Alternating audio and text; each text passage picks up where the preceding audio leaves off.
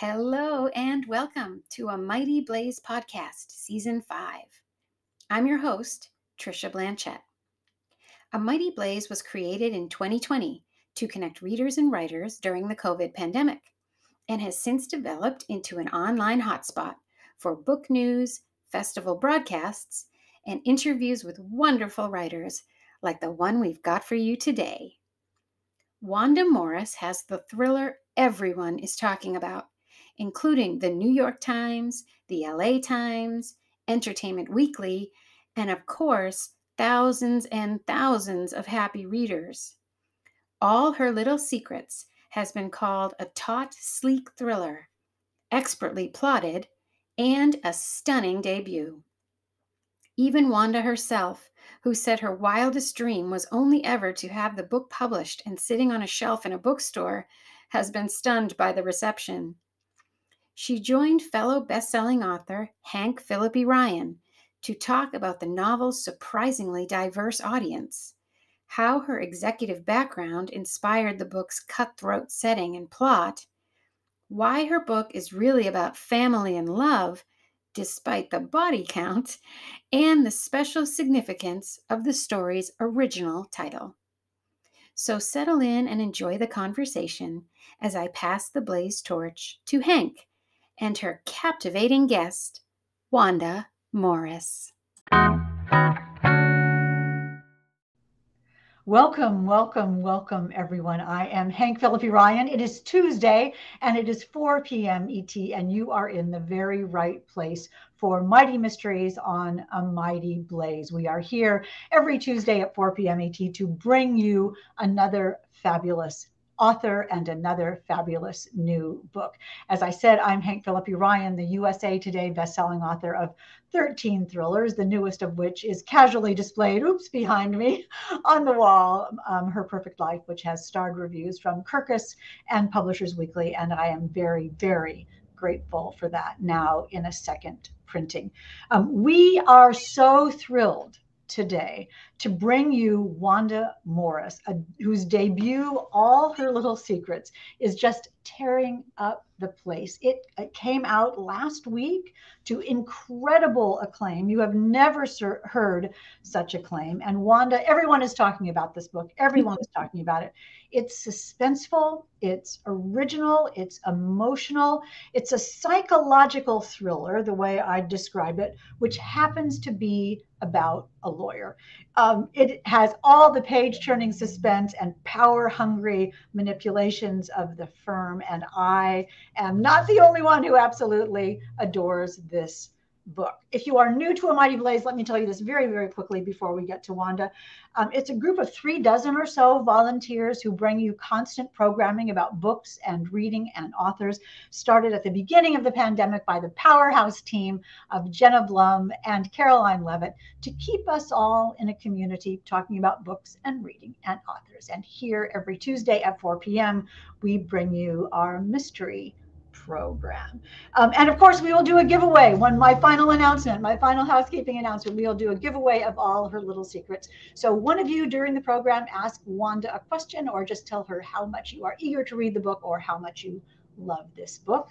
And the blazer behind the scenes will pick a winner during the live broadcast. So as always, you must be here live. That's a little secret to win all her little secrets. Welcome, Wanda Morris, to Mighty Mysteries. It is such a treat to see you. I'm in Boston. Where are you, and how has the launch been? Ah, wow. I am in Atlanta, Georgia, and it's sunny and about 75 degrees here today. So it's absolutely gorgeous. And the launch, wow. Um, this week has been um, amazingly surreal. I have never experienced anything like it. And um, I am just trying to soak it all in um, and kind of enjoy the ride. It's been um, in, incredible. It really has. I mean, this launch has been uh, quite special in the history of launches. This book, All Her Little Secrets, I want to show it to you all a million times because you are absolutely going to love it. Got so much attention starting really early on. I know you and I have talked about this, that you were saying that you were doing interviews and programs and all kinds of things early on. Um, in your wildest dreams, did you think that something like this would happen for this book? I mean, it was excerpted in Entertainment Weekly, and that just doesn't happen very often. um, no. So, in a word, no. I, um, you know, when I started it all those years ago, my my hope, my prayer was that I would um, write a book. I would tell a story that would touch people, that um, would make people mm-hmm. laugh, maybe make them well up a little bit, and that it would be bound and sit on a shelf in a bookstore or library. That was like my wildest, you know, kind of what would you like this to be? And so, um, very early on, as you referenced, when um, people started to resonate with the book and um, I got an, a chance to talk about the book, I was just like, wow, this is like more than I anticipated. And then it just kept growing. And people have been so incredibly generous with their praise and their reviews. And it has far, far exceeded anything that I could have imagined for this book. I, I really just wanted a book to sit on a shelf and kind of encompass the story that I wanted to tell and it's been so much more. It, it has, but well deserved. These things, you know, people, you say people are generous, but people aren't always generous. People are honest and people are loving this book. Sherry is saying, Congratulations on your new book. Carla is saying, Hi, Hank and Wanda from Alabama. And here's Emily Dame. And here's Julie Kadamas, who says, I love this book. And Mary Rita Schwartz is saying, Congratulations. And Joyce is saying, Congratulations.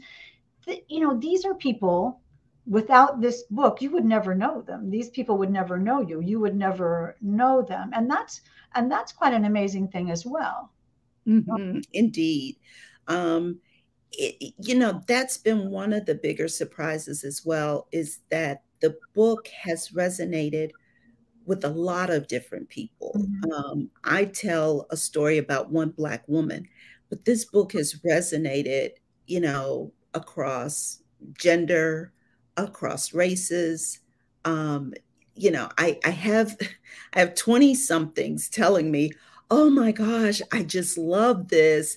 And this story I can so relate to. And, you know, it's a story about a black female who's in her 40s.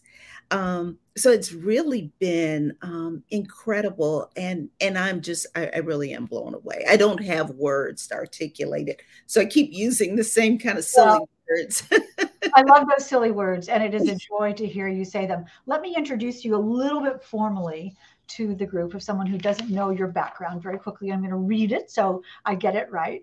Wanda Morris is a corporate attorney who has worked in the legal departments for several Fortune 100 companies. An accomplished presenter and leader, Morris has previously served as president of the Georgia chapter of the Association of Corporate Counsel and is the founder of its Women's Initiative, an empowerment program for female in house lawyers.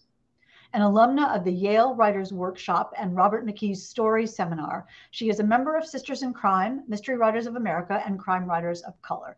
Morris is married, the mother of three, and as she told us, lives in Atlanta, Georgia, where I lived for years. So it was really fun um, to think about us living in the same city at different times.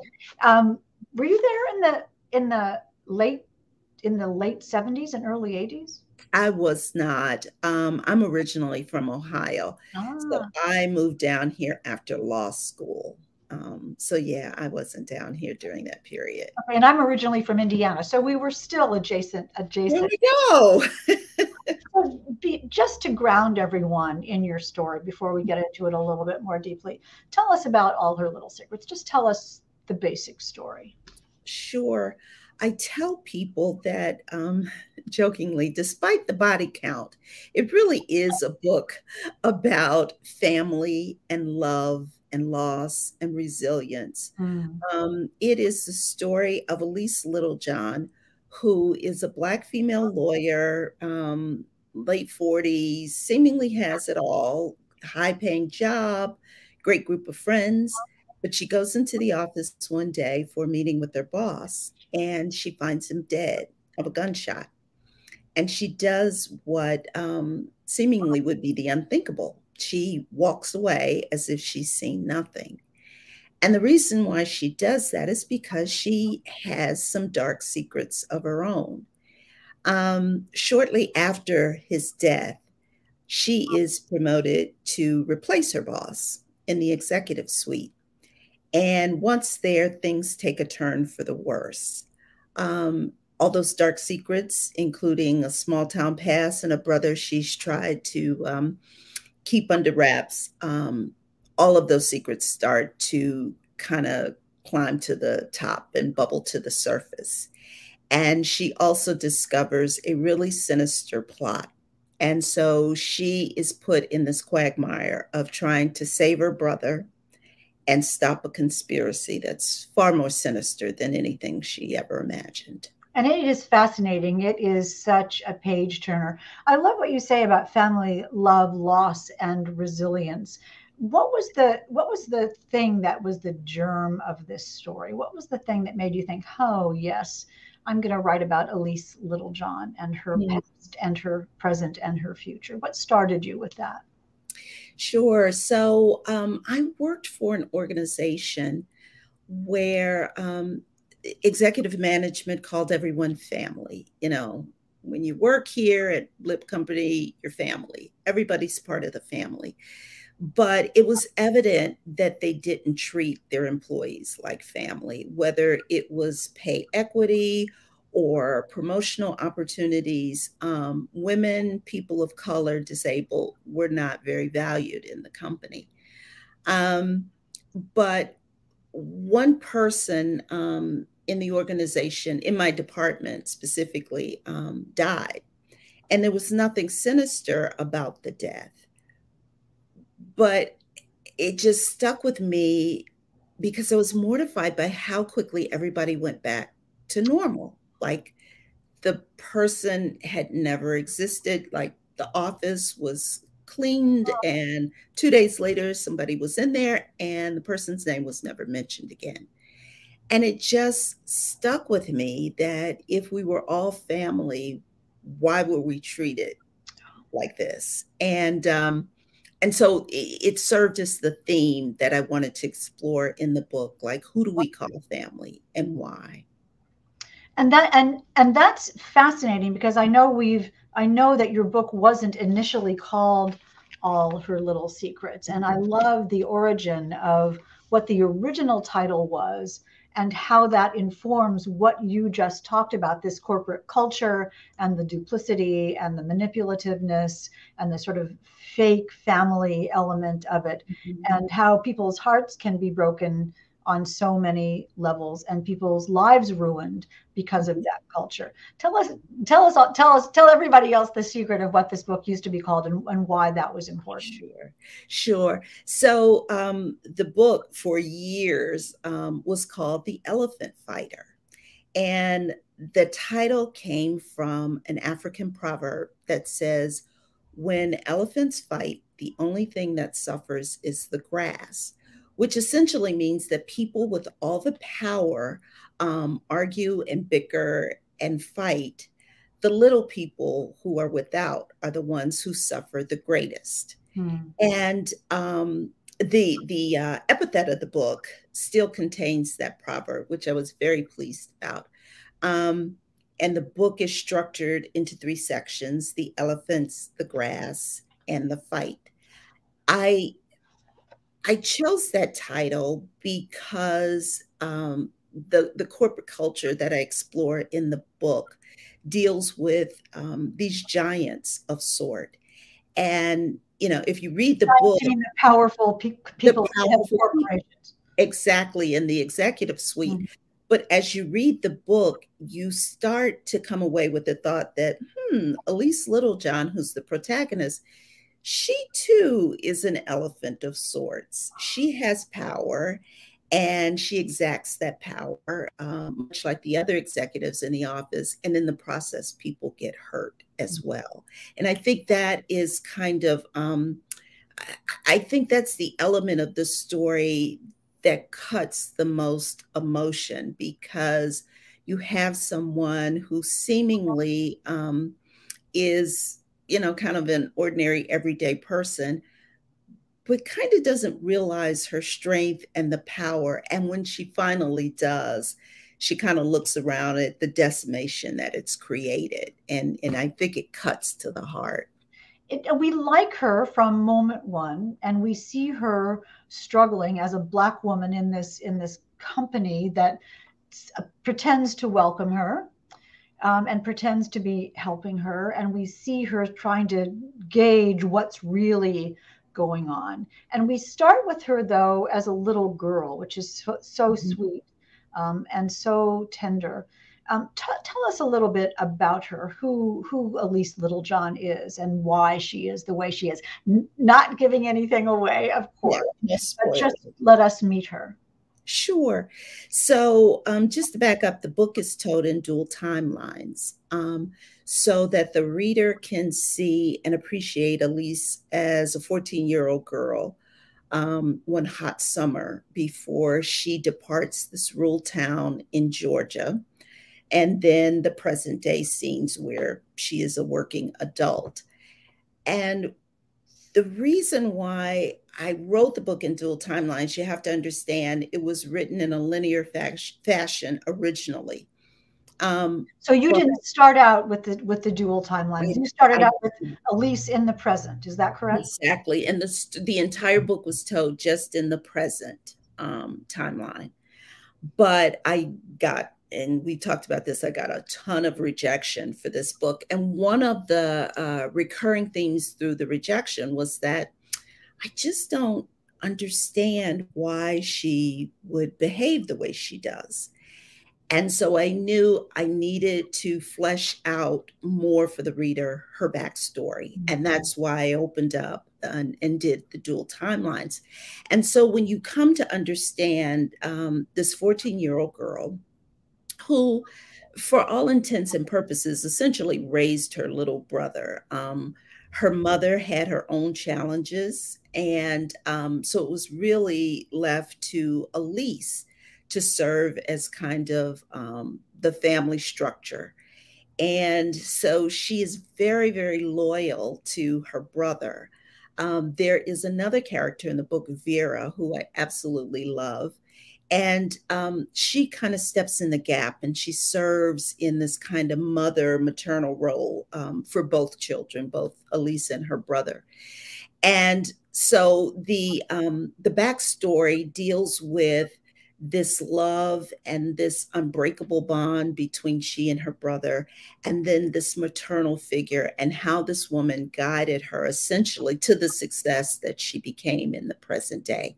But it was also a way to explain um, the things that happened to her back in that summer of 1979 also uh, were inextricably tied to the things that happen in that office suite where she finds her boss dead and her reaction to it.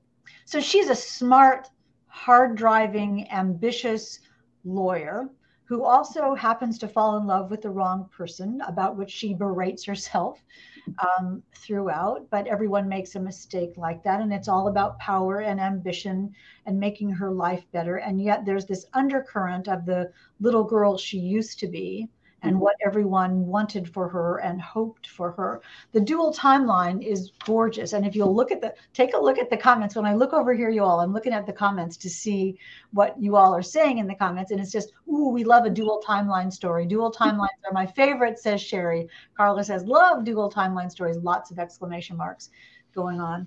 The thing that, um, that I adore about this book, one of the many things, is your really rich an original voice. The voice of Wanda Morris, the writer, comes out, and as a result, the the the voice of Elise comes out.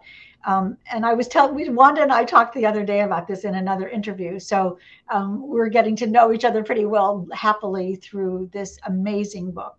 But I, I teach a class. I was telling Wanda in first lines, and I've now taken Wanda's first line and put that in my class um, to teach writing students what makes a good first line and what and why a good first line draws you into the book. And let me just take a moment to read this first line to you all.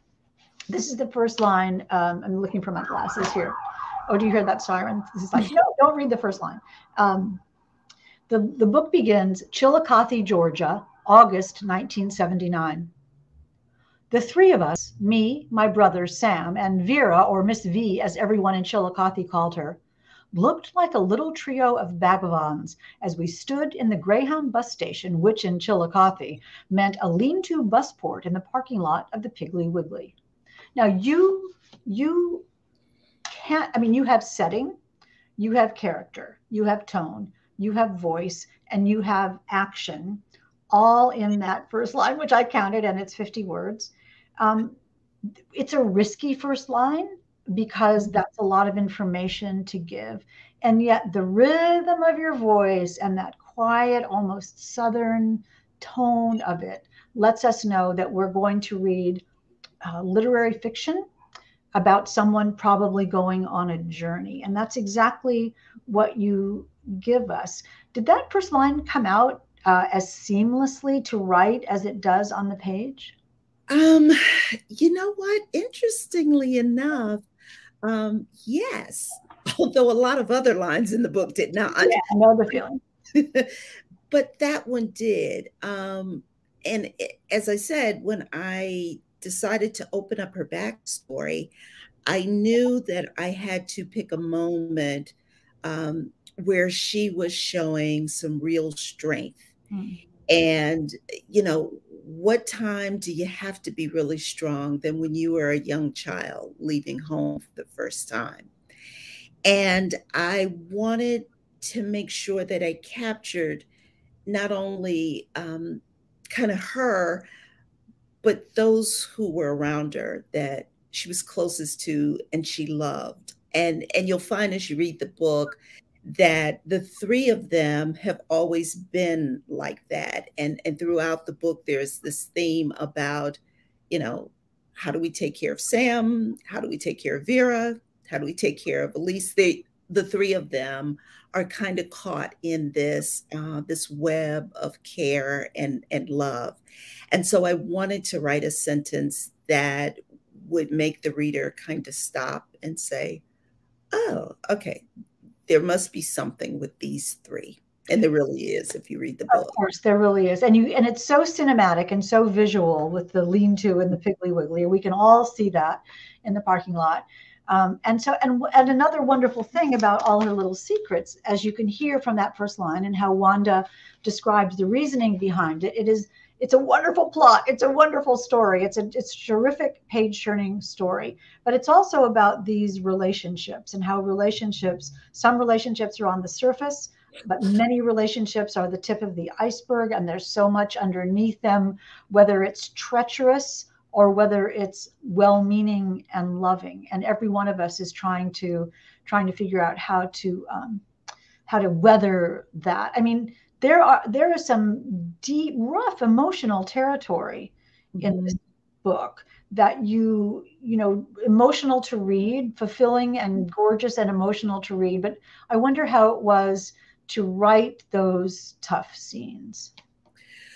Oh that is a good question. Um it was tough indeed.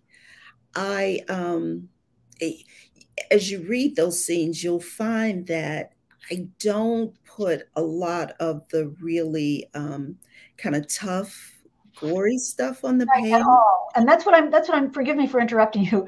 You know me. You, I'm going to do it. Um, that's what I thought was such a such so so great about it is that it's all left to the imagination. Mm-hmm. It's all emotional.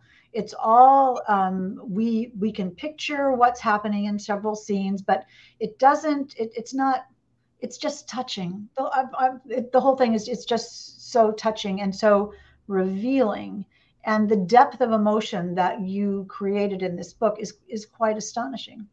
Thank you, thank you for that. I'd like to, you know, I I liken it to you know my own imagination, mm-hmm. and sometimes my imagination could go places where somebody probably didn't intend in the written word. And so for me, when I was writing those tough scenes, what I wanted to capture there was not so much kind of, you know, the actual event in those tough scenes. Yeah. I wanted to capture the emotion. Exactly. And so when Elise is struggling um, in some scene, I try and back away and write in a way that you are standing and feeling what she's feeling and not so much seeing what she's seeing, but you're kind of caught up in the same emotion that she is. And um, it's just because I think that a person's imagination is much more vivid than what you could write on the page. And even with um, some of the scenes that um, in the book that are not quite as tough and rigorous, um, I, I, still wanted to capture that emotion. And whether that emotion was humor between she and a girlfriend or um, love between she and her brother, I wanted to make sure that the reader kind of stood in her place and not necessarily looking through her eyes and seeing, you know, the refrigerator's here and the sofa's here, but like, oh my gosh, you know, this is my best friend, and we're sitting here and we're both caught in the situation that embarrasses us both. I mean, it's, it's really you, you. We love Elise. We are, you know, we we we fear for her we feel for her we hope for the best for her. And we're also incredibly i mean she's brave and there are some risk taking that she does throughout. There are some shocking things um, emotional things that happen to her. There are some real life revelations about how people really are and what they do behind closed doors that you explore. So i mean there's so much suspense in this book. I was honestly turning the pages as fast as I could. Um, how was it to write? I mean, were you just typing as fast as you could in those scenes? You know what? I heard someone once, I can't remember who it was. Um, maybe it was Stephen King or someone who said, you know, if you're not laughing when you write the scene, then, you know, the reader isn't going to laugh. And so those scenes where things are kind of going at this crazy, you know, frenetic pace, I was writing that way. Um, because as you well know, you sit at the, the keyboard, or in my case, I write all my first drafts by hand, but you sit there in front of the page. And so the ideas are kind of spinning around in your head and you're writing. And then you have a light bulb moment and you go, oh, oh my gosh, yes. And so you're so anxious to get it down on paper and make sure that you capture all that is in your brain. And so those scenes, um, yeah, I was writing frenetically. Those scenes where, you know, you are kind of like, oh gosh, what's going to happen? You know, those were the moments where I was kind of like, ooh, what would happen here? So I kind of write like I hope people read um, if that makes any sense. No, it totally does. And you to- and and it was it is you you are taken there. It is one of the most cinematic books I've read in a long time. I could completely envision um, every scene of this, which is which is quite a joy. And I do have to tell you, without any spoilers, I do have to tell you that in the end, I honestly gasped. I just I gasped and I wonder if you knew what was going to happen. You know, we're being careful here, you all. I, I wonder if you knew what was going to happen before you wrote it. Um, well, interestingly enough, that ending came about um, maybe a couple years ago. I had a different ending for the oh. book.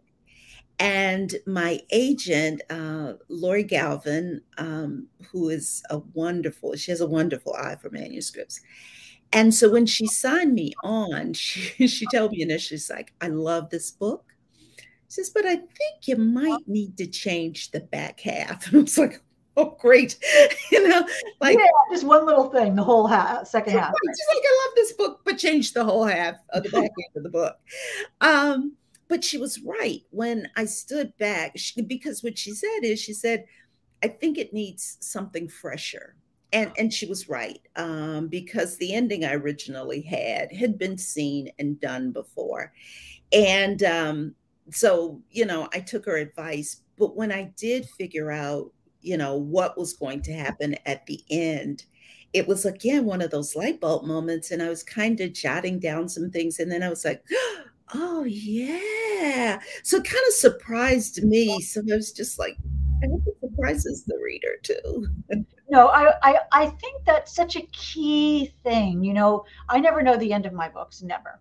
And people say, "Wow, the ending of or the twist or whatever really surprised me." And I say, "Yeah, wasn't that a surprise?" But what we're going for is surprising but inevitable, and that's the mm-hmm. thing that's so marvelous about all her little secrets as well is that you are you're surprised, but you think, "Oh, exactly that's exactly what what should have happened. Isn't it interesting to think about an editor's brain that they can look at your whole book and they can say to you wanda i love this book.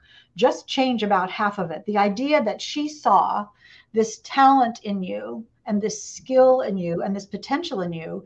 And instead of saying no you know i i want a better book she said oh yeah let's do this together. That must have been a moment for you. Oh it, it really was. I I give her so much credit. Lori is an absolute angel among us. Um, she, you know, she has this incredible eye, not only for story, but she's like, Have you thought about this or have you thought about that? And so, you know, she kind of, I always tell her, I was like, You know, you give me just enough to either run free or enough that you can rein me back in because you know there were some parts of the book I kind of went off and she's like you know I'd probably not go there if I were you and I was like okay so I love that to have a trusted editor who mm-hmm. you can rely on because what we don't know and there's so many possibilities I used to have an editor who would say the reader will not understand what's going on in this chapter in this chapter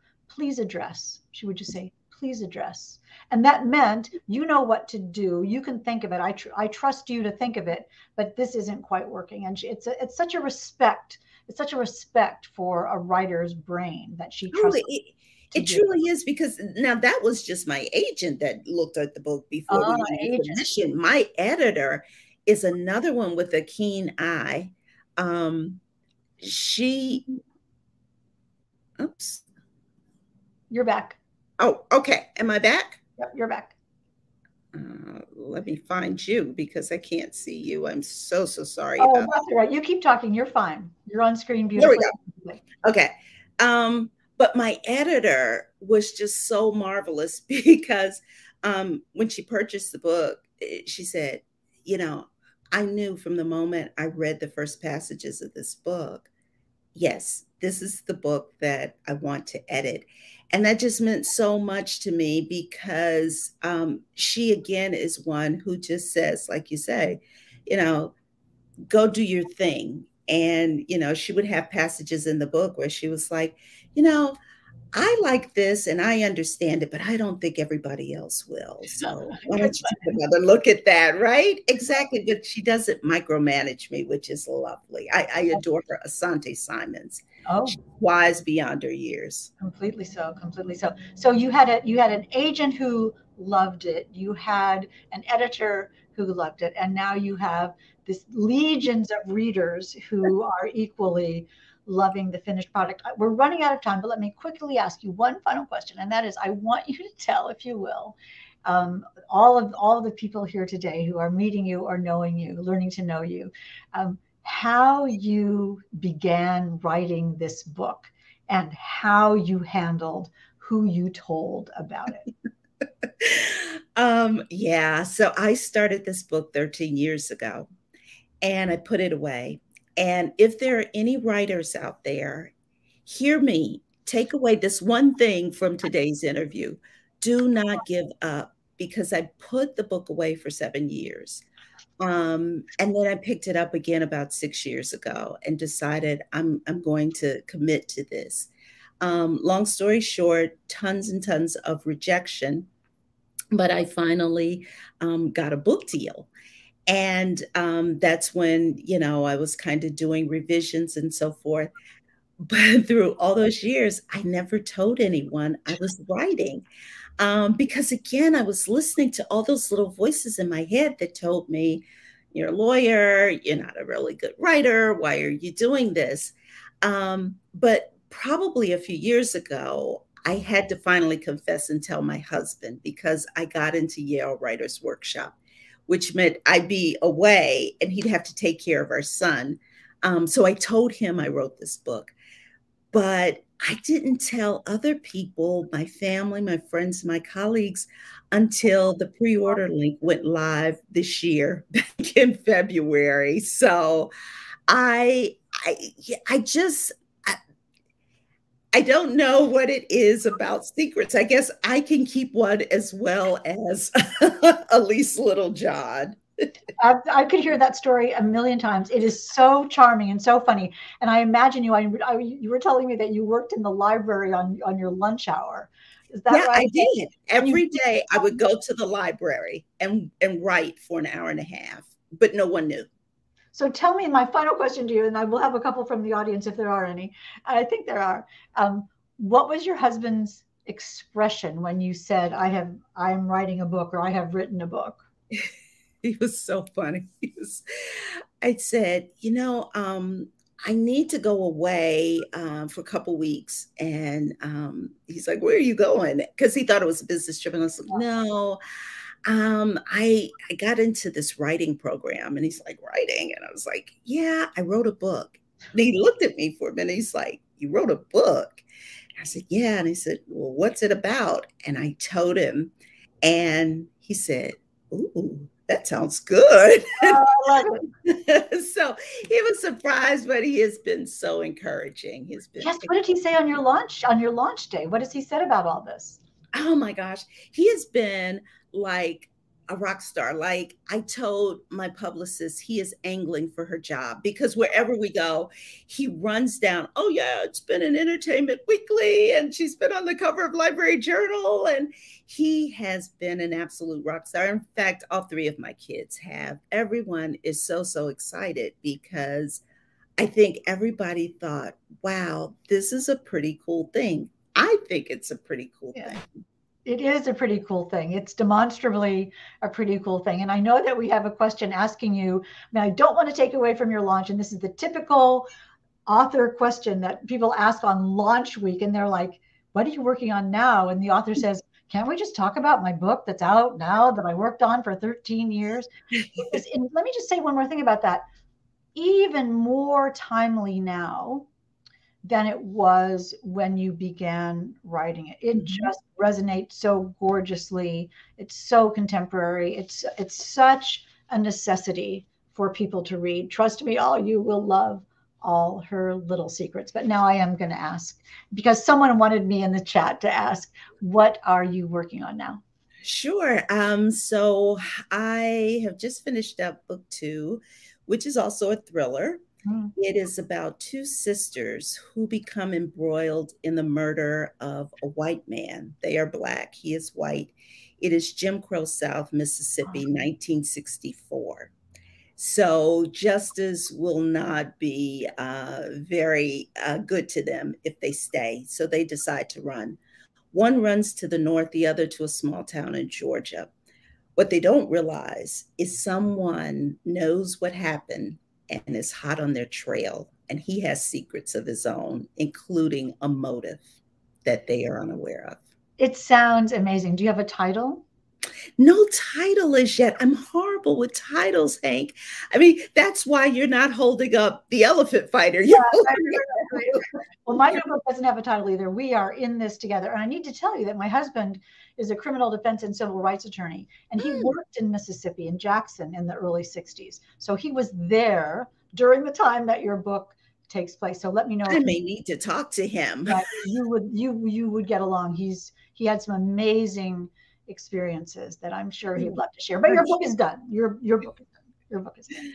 Um, Wanda, you are. Let me see if you if there are any questions. That I've gone over my time, but you are so fantastic. If there are any quick questions, um, people are saying nothing better than a secret cooperative sisters. That sounds great. People are saying ooh about your next book. Uh, Shannon is asking, did you have a say in the cover? It is. Oh great. my gosh, yes, yes.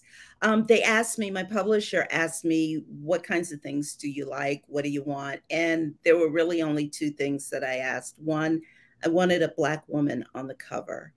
And um, the second thing is, I wanted the cover to reflect what Ellice had, the, the dual timelines. Oh. And um, so I was like doing laundry or something, and my agent uh, sends me a text and she says, Go check your phone right now. Go check your email right now. And I was like, Oh my gosh, they've decided to cancel the book.